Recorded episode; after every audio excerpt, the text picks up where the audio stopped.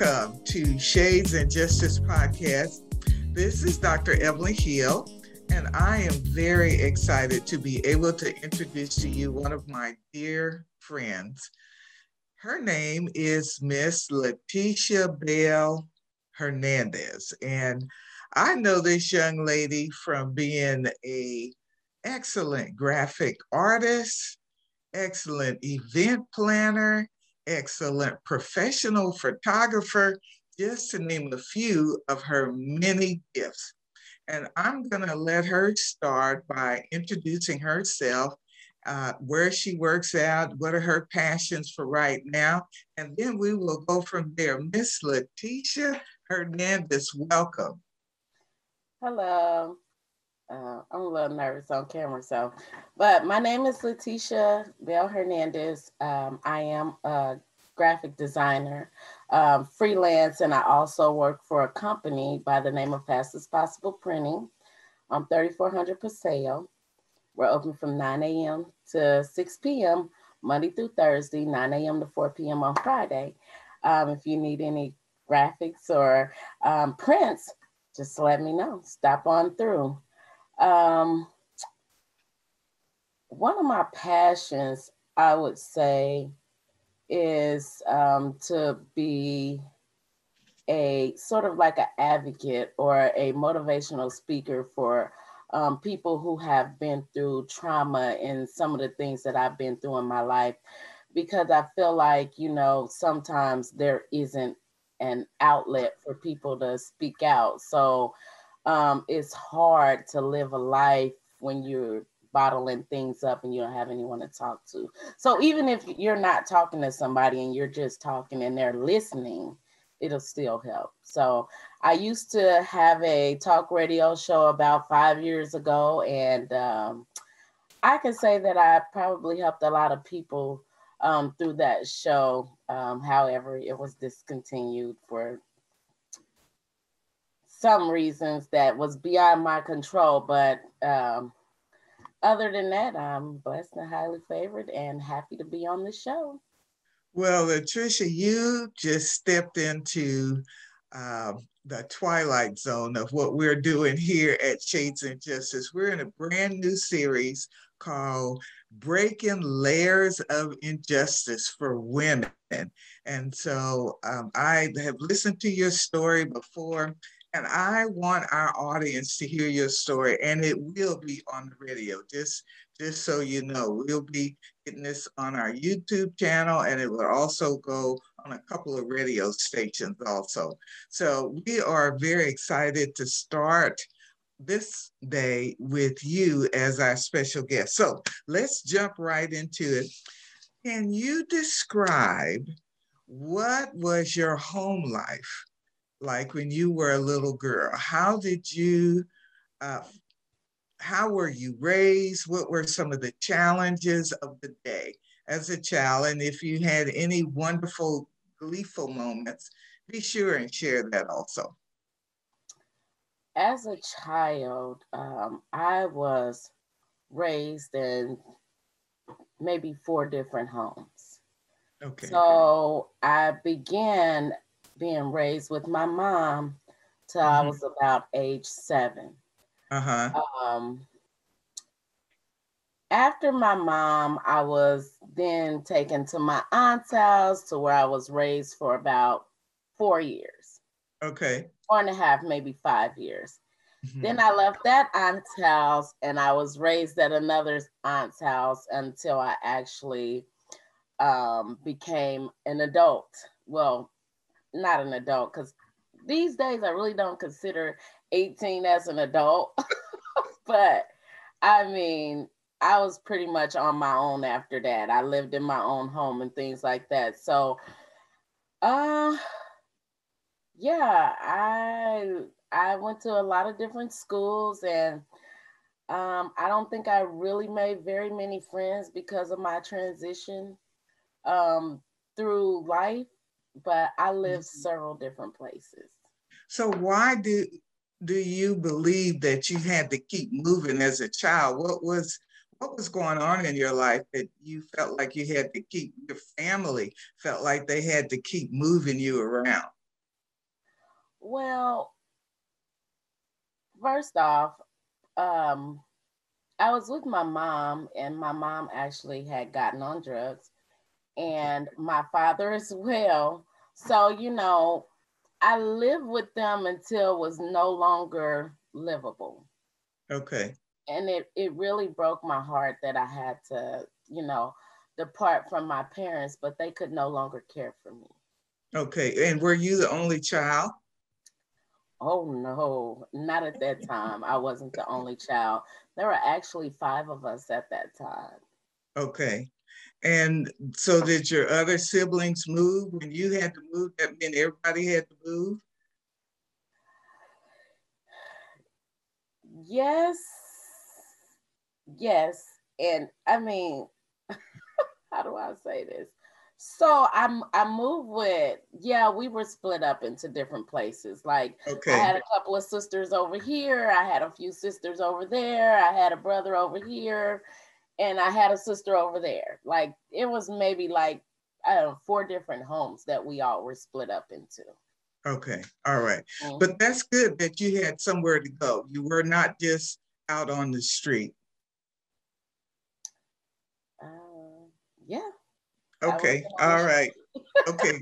so at what age did you notice your life was in danger?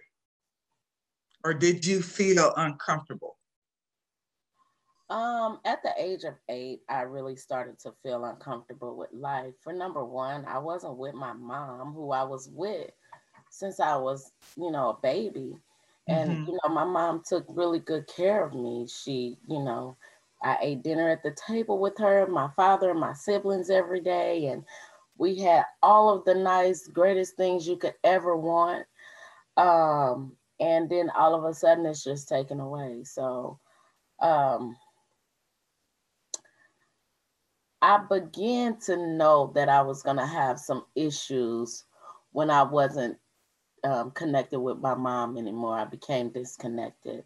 I moved in with an aunt and you know, with living with an aunt came um, molestation. Okay. So who molested you? So I was molested by my aunt's boyfriend for four years. And did did you tell her?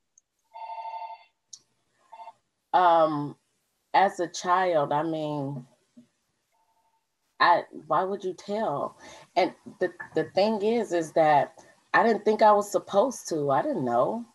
Uh-huh. I, at, at some point, I thought it was normal. You know, at the age of eight, you know, um, that's when it was like that. He was kind of like coming in my room, laying next to me, touching on me, and things like that. And then you know, as the year went on, he progressed and he got worse and worse at, you know, every single thing that he did. So mm-hmm. um, at that point, he never threatened me and told me that he would kill me or anything like that. He just made it seem like it was a normal thing to do, mm-hmm. you know.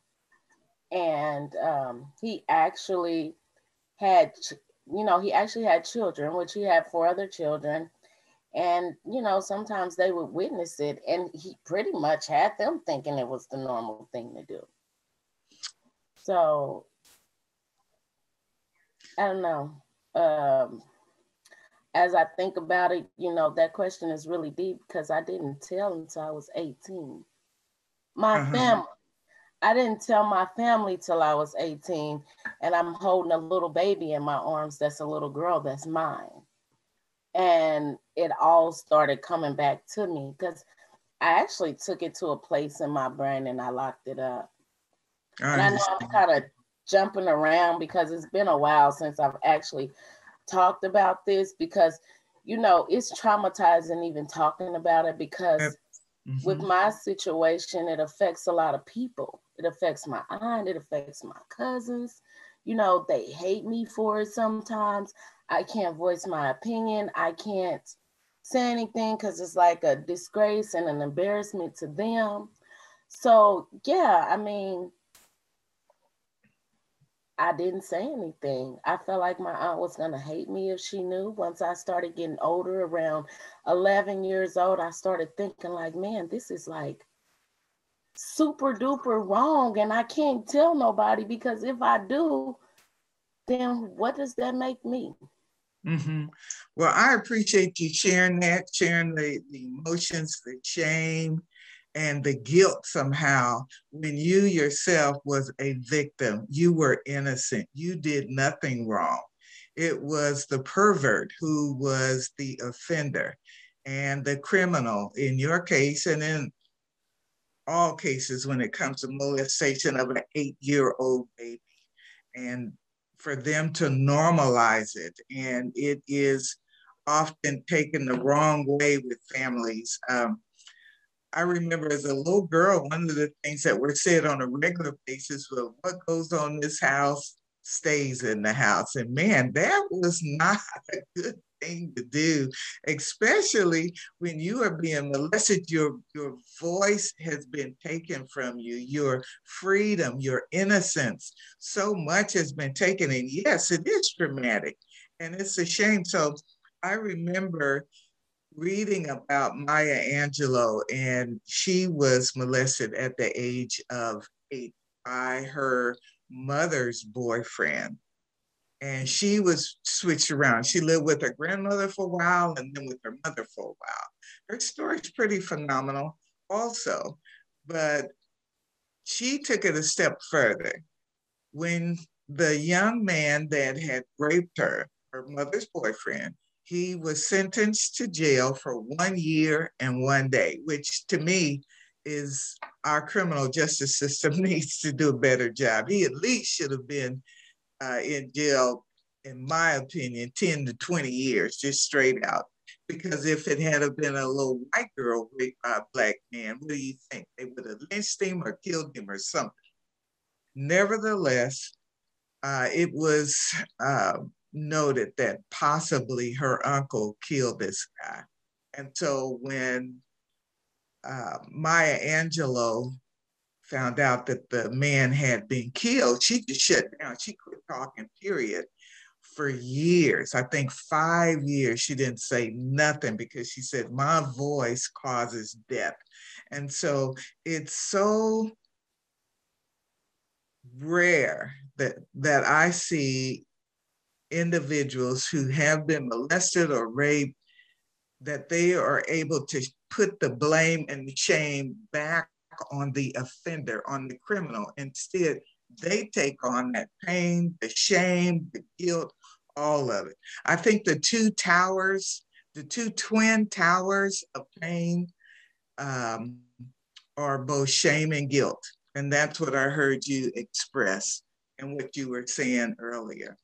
And so, my next question for you is what else? What are some of the other emotions that you went through after this incident? You got your you're trying to protect your cousins. You, it's like you're protecting the offender, the, the, the criminal, and you couldn't talk. So, what other emotions were, were you handling? Well, you know, the biggest emotion that I handle from it is that even as a 42 year old woman, it's still questionable to people, whether if they believe it or not. Mm. And it, you know, and even from like my, some of my cousins will say, "Well, if that really happened to you, then why you wait so long to tell everybody about it?" Or you know just so many things or like you probably wanted it or you know it wasn't a problem when it was happening to you so why are you making it such a big issue now you know i get a lot of backlash from telling that story so i kind of try to keep it in mm-hmm. but a person in my shoes will never understand the trauma that i went through just the thought of the things that happened mm-hmm. um, to me. Like they wouldn't understand. Mm-hmm. They wouldn't understand at all, period. Yeah. And I don't think that you can ever heal from that. Um, mm-hmm. Um, so the emotions that I have, I'm over emotional. I'm very withdrawn from my family at times because I don't feel accepted by them. Because I don't feel normal. I don't feel like the normal person in the family. I feel like the black sheep of the family a lot of times. Mm-hmm. And you know, it's it's just difficult to deal with. Another emotion that I feel is I really don't have a lot of feelings towards men. I mean, I'm married. I've been married for 20 years and I love my husband, but he grew with me. I, I don't think that I, I don't like to attach myself to men like that. I, I think that if I wasn't married, I'd probably be the biggest dog on earth, just going around doing horrible things to men because I felt like a man did something horrible to me. And that's horrible. Mm-hmm. It's horrible well, to feel that way. Yeah, I understand that. I, I totally understand it. I think along with the twin towers of shame and guilt or the gatekeepers of pain, which is isolation, seclusion, and silence. Isolation, seclusion, and silence. And, you know, there's a scripture that says, The thief cometh to kill, steal, and destroy. And then it switches up and turns over and says, But I have come, being Jesus, to give you life and that more abundantly. And so the only healing, the only hope uh, after such an act to such a young child with all of the trauma and all the scarring that has been done is only through our Lord and Savior Jesus Christ. And for those that are not religious, uh, this is a stretch, I understand, but you got to have hope and faith in something. So why not try Jesus? So, Laticia, I am so thankful for you sharing the pain, the anxiety, the isolation you yourself put yourself, yourself in, the silence you committed to yourself, because nobody could accept the truth. Let let me say something. Let me be very clear. The truth is the truth. I don't care who can't accept it. So many pastors have been accused of sexual abuse uh, in, in organizations large and small. Men and others have been accused of sexual abuse and they don't want to accept it. But the truth is the truth. I mean, you are part of the Me Too movement, as far as I'm concerned. Uh, it didn't really take place. A Black woman is the one who brought it up, but the real Me Too movement didn't really take wings and begin to fly until some white actresses began to share about Weinstein and how he required them to have sex with them in order to be in so many movies. And that's just one sick example of what's been happening in our communities and around the world, even R. Kelly and many others. Uh, Bill Cosby, many others have been guilty of sexual abuse, unwilling to be accountable. Families are trying to protect them and all that. But the truth is the truth. I don't care who don't like it. And so the truth will set you free and make you free. So stand on your truth. So I didn't mean to turn that into all that. But let me ask you. okay. Okay. What are some of the effects of the traumatic experience? What are some of your triggers? You said a little bit of, a little bit of it when you described how you don't get real close to men. You've been married 20 years, but this is evidently a special man because he's able to hang. But tell me and tell our audience what are some of your triggers? Um, I have so many triggers. Like, um, I consider myself to be like an average type woman. So when it comes to being attractive, and you know, each and every time a guy tries to talk to me or be nice to me, I'm thinking in my head the whole time, you know, you just want sex from me. That's all you want.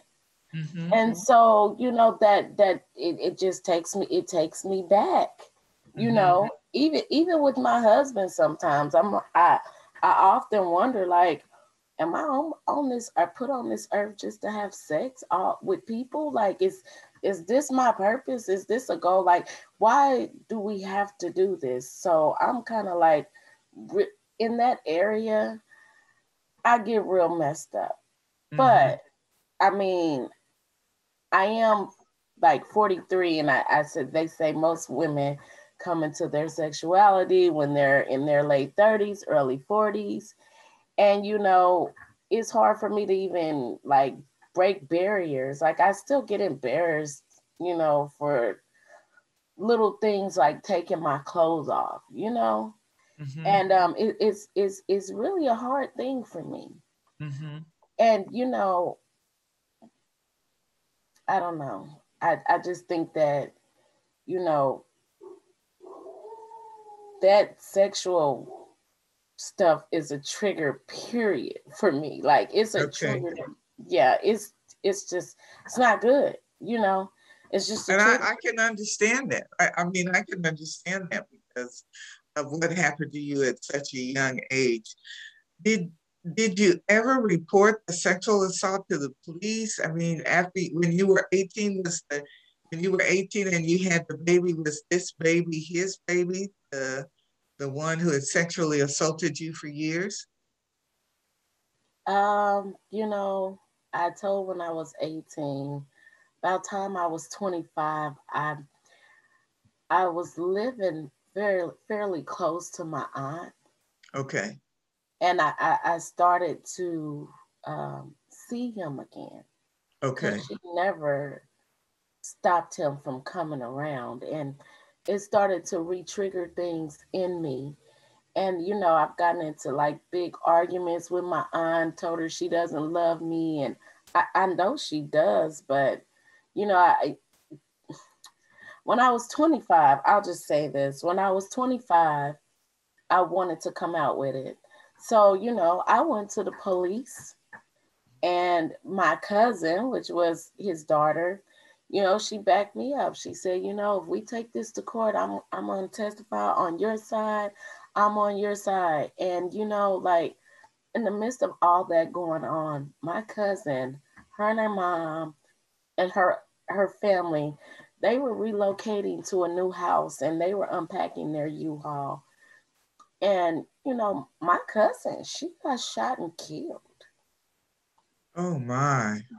And every single day of my life till now, I still feel like it's my fault because I feel like, you know, I, I put all that traumatic stuff in her life. She was only 17. She was about to graduate from high school. She was going to leave Kansas and become a a brain a neurologist or I, I neo I don't know I don't remember exactly, but she was gonna become somebody great because she was a very special person. And you know, that just said, okay, you opened your mouth again, and then now look what happened. So, you know, it's it's horrible. And you know, a lot of people say, you know, who's to say she was actually caught in a drive-by? Maybe he killed her. Who knows? all I know is that when before she passed, the day before, she called me and she said to me, she said, you know, my mama made me call my daddy and ask him for money for a U-Haul truck. And my daddy told me that I was dead to him. And that just sticks with me and sticks with me and sticks with me. And I don't think it'll ever go away. And I mm-hmm. feel guilty every single time I think about it because I feel like I put that on her just because of my trauma. So I am. I try to stay silent about it. I try not to talk about it, but I'm an open book. I want to talk about it. I, I want to put awareness out there. I want people to understand that it's wrong. I want people to know that, you know, even though, you know, your family is against you on it, it is it's your truth and you need to stand in it. But it's really hard because I have taken some very traumatic losses, you know, and I feel like it's all because of that. Well, and I want I, I just I, I'm sorry, I didn't mean to interrupt you, but I want to confirm again, you are innocent you were not the one to kill her. It's not because of you that she is dead. That that is not you. And so if I can be one of millions to say to you, it wasn't your fault, it's not because of you. You are an innocent party. Even though I know over the years you have taken on that blame, uh, and taking on that guilt, but you are the innocent party. I'm gonna switch over. We, I'm gonna take. I, I, we may have to come back again because this is true talk, and that's what we need. We need people to be honest. How have your children? How have you trained your children? What joys have they brought into your life? Talk about that. You excited me just hearing about things you did different with your children than what your parents did with you? Um, from day one, when I when I had that little baby, the the very first child, um, I just thought to myself, I'm gonna give this child every single thing that I never had. And the first thing I'm gonna start with is love. And I tell you, I love that little baby so much. I took her everywhere with me. We did everything together. We grew up together, and now uh-huh. we can't stand each other but she knows I love her. but you know, with my children, um, I kind of took a different approach. Um, even though I had a daughter, my oldest daughter was an artist, and so her face was often seen, and they saw the makeup and they saw the dancing and the singing. But in real life, she was a very, very quiet um, girl, and you know, she was nothing like her her singing character. Uh-huh. And I, I, I just raised her with, you know, morals like you have to be this and own up to it. You can't be yes. this and do that. Like that's not gonna work. Yeah. And, yeah. You know, I was just always honest with my children about my life and I protected those girls with my life. No men were allowed to spend a night in my house. My husband barely bought his friends there. I didn't trust anyone around my girls. I went skating with my girls, and you know, their friends and their aunties and cousins, they won't hang around my girls because they said, Y'all gotta take y'all mama everywhere with y'all. Mm-hmm. And it was it, it was just a protection that I had built up, you know. And I wasn't a perfect mom because of my traumas. I did make some mistakes. But I think I did a really good I think I did a really good job you know, as far as what I've been through. So, you know, I shelter my girls. Um, my girls are still at home with me and they're they're young adults and um, I'm not pressuring them to jump into the world like I had to. Um, because there's a lot of scary things out there. And you know, I just right. want them, I keep it very honest with them. And you know, my tradition of eating at the dinner table with my family, for as long as I could do it until the kids are like, okay, we're too grown now. We don't have to eat at the table if we don't want to. I kept that tradition alive because I think people don't understand the most important time stems at dinner time. That's right. That That's is right. The, the best time to have everybody together as one. And you know, I still have meetings with my children. We have a family meeting. It's a, you know, my kids still think we gotta have family night. I'm like, you guys are grown. Like, why do we need to have family night? We need to have family night twice a month. You know, they they want to be around. They're so used to being with me. They they want to yes. be there. And yeah. family is very important to them. And I, I have a daughter that's uh 17 who's uh-huh. last year in high school, my last kid. Yes. All right. All right. She's my adopted child, actually. And we don't see difference. There's uh-huh. no difference. It's still my child. And you know, I had to teach my other two children how to love her because uh-huh. they didn't understand. Yeah. But yeah. then me then and again here I am with the same story as her. So I can relate to her better than I can relate to anybody in my house. she's she's been through these things that I went through. Yeah. And I love her dearly. And she's such a sweet, um, her her soul is like unheard of. It's you know, she's she's everything. Mm-hmm. Especially to me. And my children are everything too, because they see this, they're gonna be like, Mom, what you mean she's everything? What about us? So yeah, my kids are very spoiled, but they're not spoiled with material things. They're spoiled with love. Love yes. the main ingredient to raising a child. And yes. I would tell anybody that. And I absolutely agree. And I, I want to say I made lots of mistakes with my children. They'll be saying, if they were here, they would be saying, Amen. And uh, we, and I've apologized a thousand times to them because there were many mistakes I made, but I'm just grateful to still be able to have a positive impact on my family now and do some things uh, with my grandkids I didn't take time out to do with my kids. So uh, we, we live and we learn, literally. We live and we learn. I appreciate you on today. I want to say two things. It takes courage to give a testimony like you just gave today. And we saw the emotions well up in you, and then we saw the joy as you begin to talk about your girl. So, thank you for sharing these um, uh, incredible moments with us today at Shades and Justice podcast. And before we leave, I'd like to encourage our um, audience, and I want you to get ready, Laticia, because you may want to have a couple of words to say before we end to anyone who is struggling, like in areas like you are, what they can do. But first of all, there is a, a 800 hotline number for anyone who needs help in the area of rape, abuse, and incest. That number is 1 800 656 HOPE. 1 800 656 HOPE. And that would, the HOPE is 1 800 656 4673.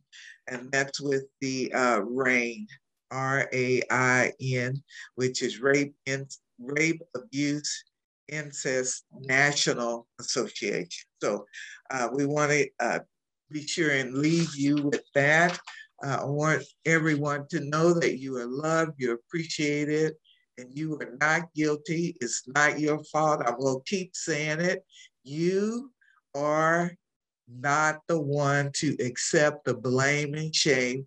And we're going to kick all that in the butt. And we're going to say from now on, you are not the victim, but the victor, and you got to say it and believe it. Now, Miss Latricia, what words of encouragement would you share with anyone that may be listening to this podcast? Words of encouragement for anyone who's actually listening to this podcast is, you know, life actually does go home on. Um, learning to pick up the pieces is one of the biggest things, the biggest challenges um, that you have to endure. But I mean, don't give up. Find something that you love and, you know, bury yourself in it and become great at what you do. And always be truthful and honest with yourself. It doesn't matter, you know, how honest someone think you are. As long as you're honest and truthful with yourself and you know, then that's all that matters. And I would also like to say um, prayer is a great solution um, for peace. And, you know, pretty much, God bless. All right, Latricia, you have been a wonderful guest on today. Thank you for sharing with our Shades and, and Justice podcast. We look forward, we want all of our listeners to know we're at www.drevelynhill.net. Stop by again. We will have Latricia back with us to share in Shades in Justice podcast. All right. Thank you. Bye bye. Bye bye. Have a good day.